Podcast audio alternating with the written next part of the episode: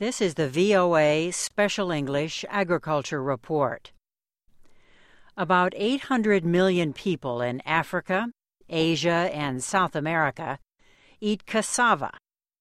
The plant is a major source of food energy and a major food security crop.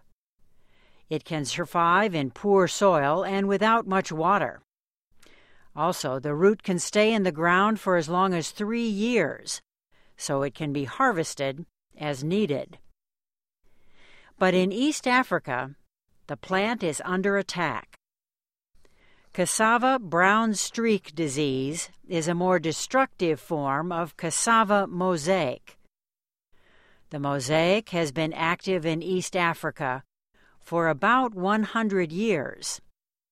It limits plant growth, but brown streak can destroy a crop.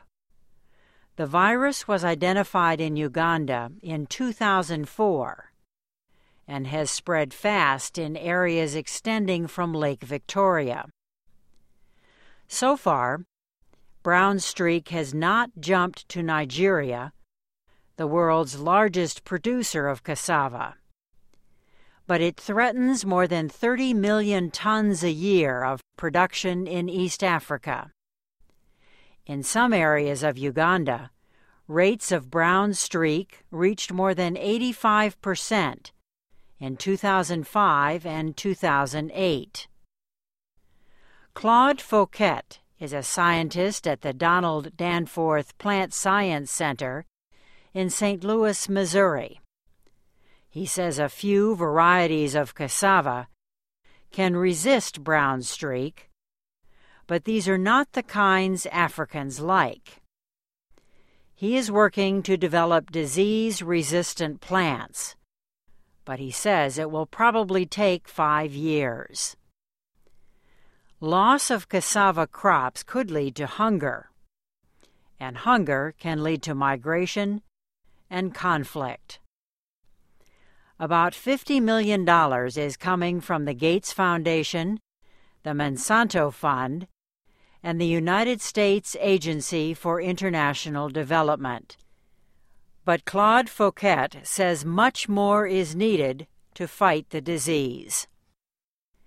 Brown streak can be hard to identify in the field. Irregular yellow spots may appear on lower leaves but farmers sometimes do not find the disease until they cut open a cassava. If there is only a small amount of rot, the dead material can be cut away. But if the disease has progressed, the whole root is ruined. Scientists partly blame white flies for spreading the disease from plant to plant. Brown streak also spreads if farmers sell or give away cuttings of infected plants. Cassava has many food uses, but the plant is not safe to eat unless it is specially prepared. It must be processed through methods like boiling, grinding, or fermenting.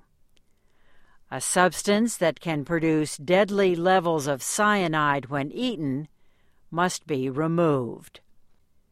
And that's the VOA Special English Agriculture Report, written by Geraldine Watson. I'm Karen Leggett.